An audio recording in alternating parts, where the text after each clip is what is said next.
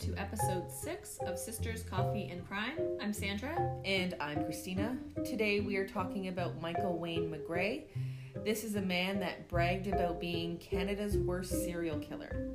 He was convicted of killing seven people, but he claims to have killed 11 people in Canada and the US between the years of 1985 and 1998. Join us while we discuss the murders of Michael Wayne McGray.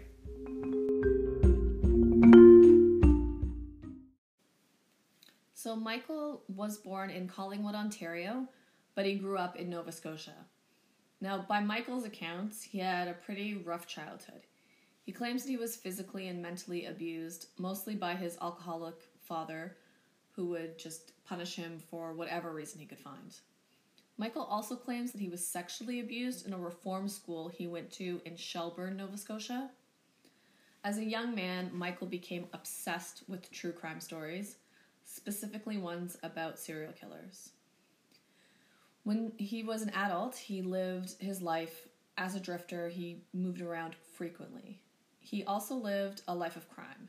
He was constantly in and out of prison. Robberies, weapons charges, and drug charges were all on his rap sheet. He once even disappeared for a whole year while he was on parole.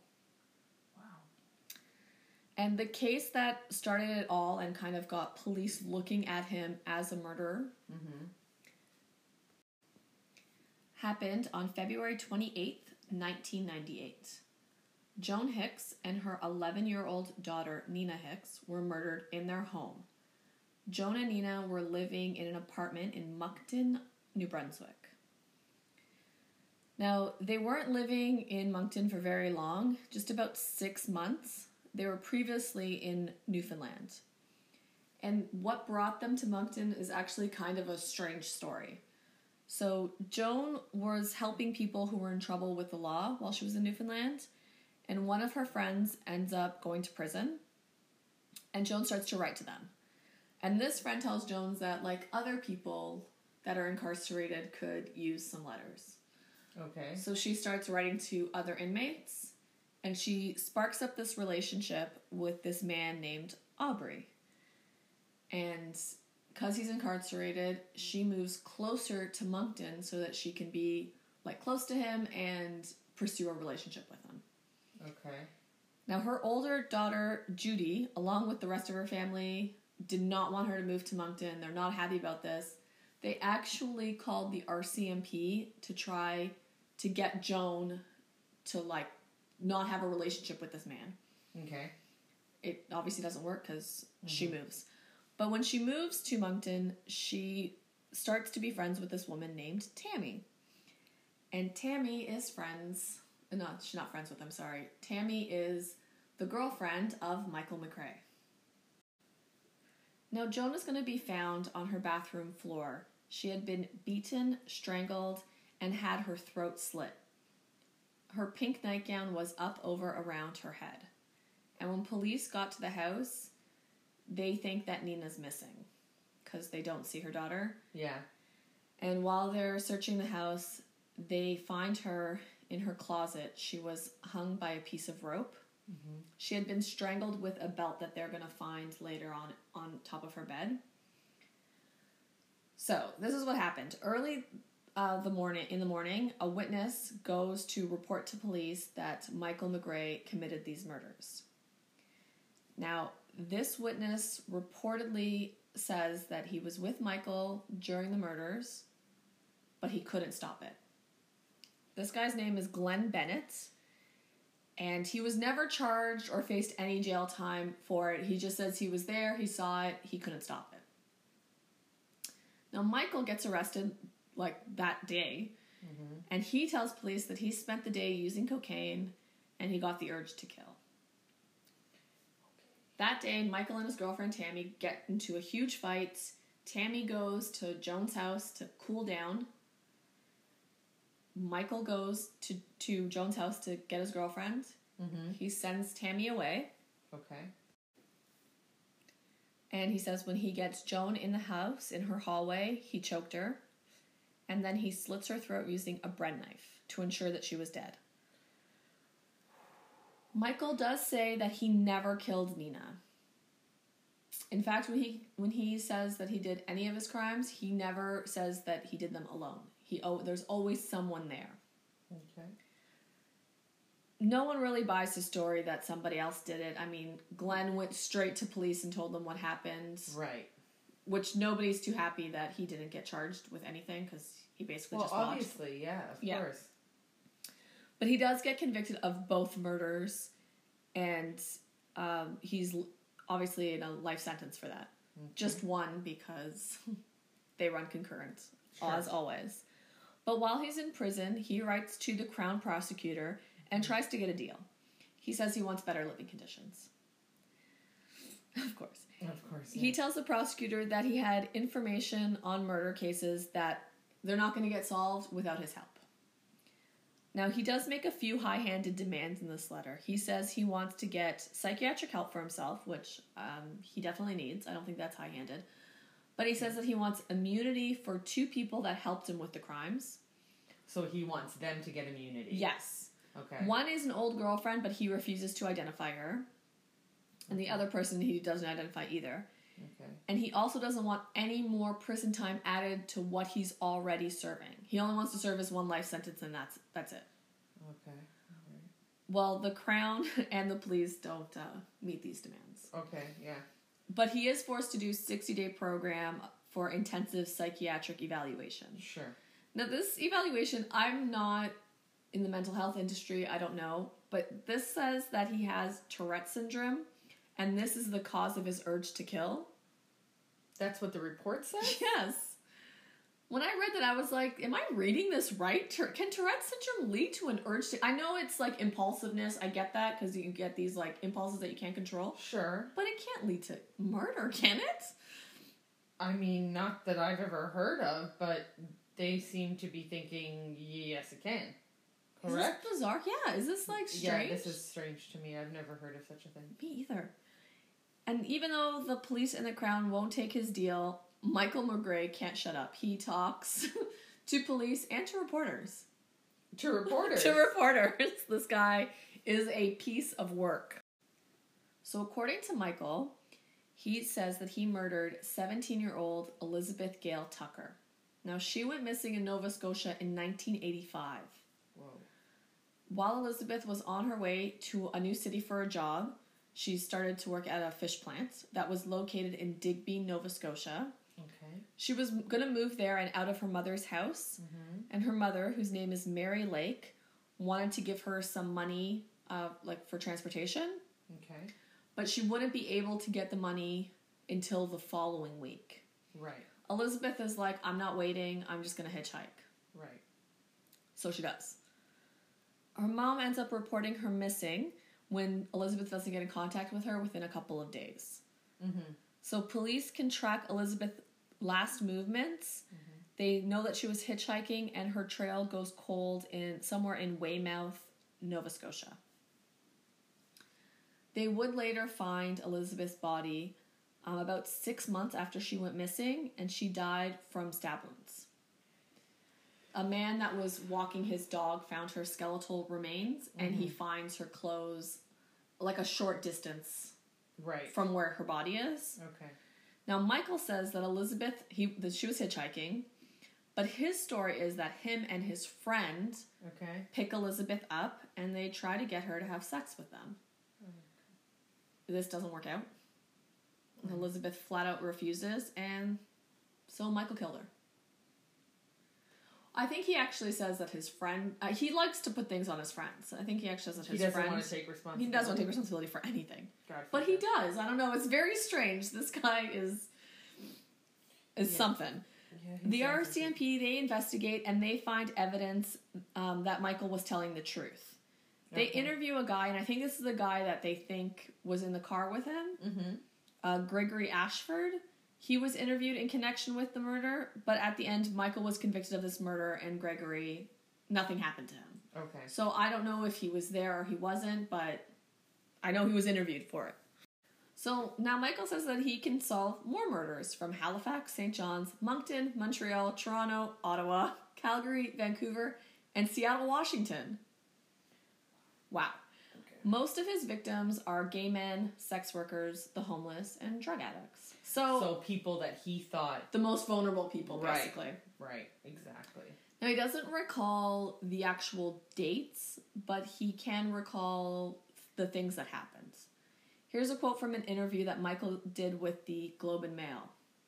Quote, Half the fun for me is remembering the details. He goes on to say, like a craving or hunger, it's something I have to do. It gets to a point where I just can't control it anymore. Yes. Now, one of the murders that Michael was convicted of is the murder of Mark Daniel Gibbons. Okay, so this is a story. Mark was stabbed in St. John's in 1987. Okay. So, Michael, Mark, and their friend Norm Warren decide that on November 14th, 1987, they're going to rob a taxi driver. So they get into the car, and um, Mark is sitting at the front, and the other two are in the back. Okay. And they go to rob him, rob the taxi driver, and Mark takes a knife out and stabs the taxi driver in the hand. Okay. The three of them leave, they run out of the taxi, and that, that taxi driver calls police. And when police get to the scene, they find that Mark was stabbed. Well, actually, he was found um, at the at a mall called the Marketplace, and he was found by a janitor. But he was stabbed once, just underneath the heart. Oh wow. So it was really close It was really close. to, to killing him. Okay. Well, he did die. Oh, he did. Yeah, Oh, that's just where he was stabbed. Was just underneath the Oh, heart, and he did die. Wow. The following day, Norm and Michael, the brainiacs that they are, decide to call the police and ask about Mark. The guy that I don't know if Michael didn't tell the other guy that he killed or that he stabbed Mark or what it was, Okay.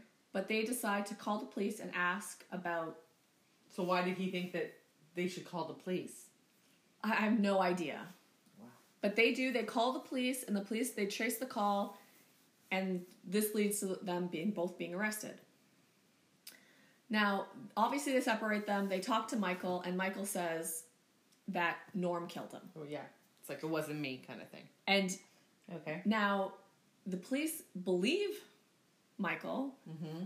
because Norm was found guilty of murdering a cab driver and served 17 years. So for them, it's like, well, okay, we're going to believe that the Sure. guy who's already convicted of murder is the murderer. Yeah, I gotcha.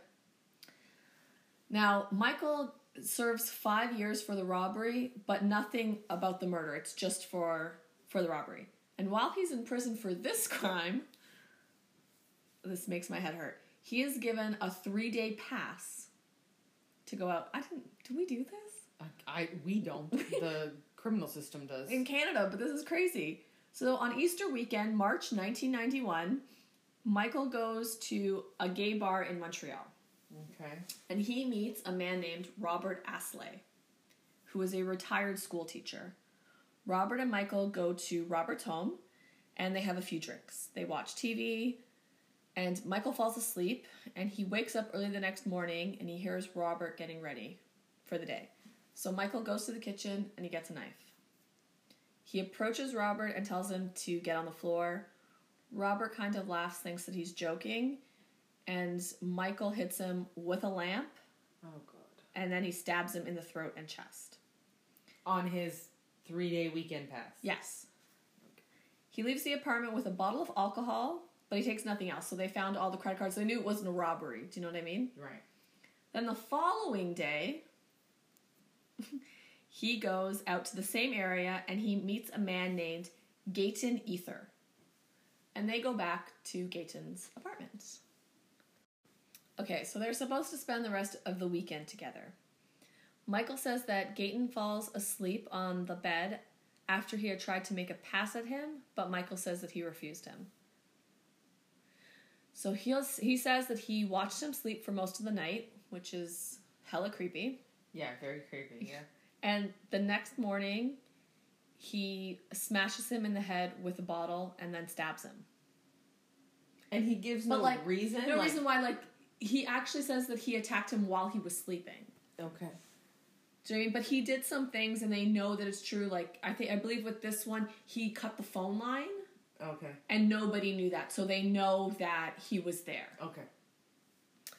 Again, Michael takes a bottle of alcohol with him, which is bizarro. Mm-hmm. After this one, Michael doesn't go back to prison, but he's rearrested, like, because he's only on a three day pass, but he's mm-hmm. rearrested a few days later. Oh, so he doesn't go back. He doesn't go back, like, we're supposed in. to. Okay, gotcha. When Michael is interviewed, he says the same thing over and over again. Prison isn't going to stop him from killing. Okay? So he applies for a transfer from a maximum security prison to a medium, medium security prison. And it's actually granted. when Michael applied for it, uh, it was granted twice before he actually took it. So on the third time that it they say yes, you can go to this medium security, that's when he goes. Okay. And one of the main differences is that he goes from having his own cell to sharing a cell. Okay. And this is really unfortunate for one man named Jeremy Phillips. Jeremy is serving time for aggravated assault, and on November 21st, 2010, Michael ties up Jeremy with some torn bed sheets, stuffs a sock down his throat, and strangles him. He's to leave Jeremy there for hours before um, he tells anybody that he killed him. And Michael admits to killing him right off the bat, which isn't surprising. He was the only other person In, in the cell. He can't, right? Right. He says his reasoning is I don't know why he has to make up these stories, but he says that Jeremy wanted to do a hostage taking situation, Okay. which I don't really understand how he thinks that anyone's going to believe him because he just it wasn't like he was like, "Oh, help me, something's happening." Do you know what I mean? Like there was no hostage role playing thing. Okay. Yeah, I, I understand what you're saying. you know and um, also i don't know why jeremy would say to do that because he was eligible for parole in just six weeks Oh wow.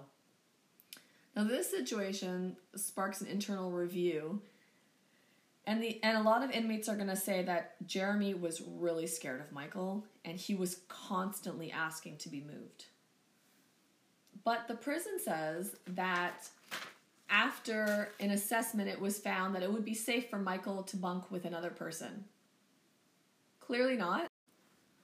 So Jeremy's parents end up suing the Correctional Services of Canada, and this lawsuit gets settled out of court in 2012. Because of Jeremy's murder, it's recommended that prisons across Canada should make multiple murderers bunk alone, which I didn't know was a thing. Okay, so serial killers now it's recommended that they don't have Not just serial killers, but people who've killed more than one person. There's mass murderers and Yeah. all that kind of stuff. Michael would ultimately be transferred to a maximum security prison uh, in Quebec. Ve- now, very recently, as of July of 2019, the Nova Scotia Supreme Court came out and stated that Michael is a prime suspect for a murder that happened in 1995. Uh, a woman named Brenda Way was murdered. She was found with her throat slashed in Dartmouth, Nova Scotia. Her boyfriend Glenn was convicted of it and he spent 17 years in jail, but he always maintained his innocence and he was actually cleared because of DNA. 17 years later. Yeah, and he was let out of jail. So Okay. they think that there's a connection there. I haven't heard anything else of it. I mean, it just happened in July of 2019. Right. But this is kind of interesting. He never mentioned this person, but I think that he killed more than And what did- he admitted to. Right. And so now did the police say because he's a a person of interest did they say anything about evidence that they have or why he's a person You know, of interest? they didn't say person of interest. They said a suspect. oh, okay. So did they say why? No, they don't give you those kind of details. Okay. I don't know what's going to happen with that case, but if we hear anything, we'll update. We'll definitely keep you updated. Um, so Michael was convicted of killing seven people: Joan, Nina, Elizabeth, Mark, Robert, Gaétan, and Jeremy. He claims to have killed more victims. He says that he killed a sex worker and a gay man in Seattle, and this happened in '95 and '96. Okay. And he says that he murdered three gay men in Montreal. And he also killed a 50 year old man and buried him in a Toronto park. So those are all the ones that he admits to, plus what he got convicted of. Okay. Were those people ever found? Like the guy who he claims to have buried in Toronto? No, these, this is why he wasn't convicted of any of this because they could never. Okay. They don't know if those are true. Yeah, got it. Okay. But from the way that this guy kind of sings like a canary all the time, I, I have to, I, I believe him, Right. and I think that there's more. Right. It's a really long period of time for him to. Have not done anything? Right. Yeah.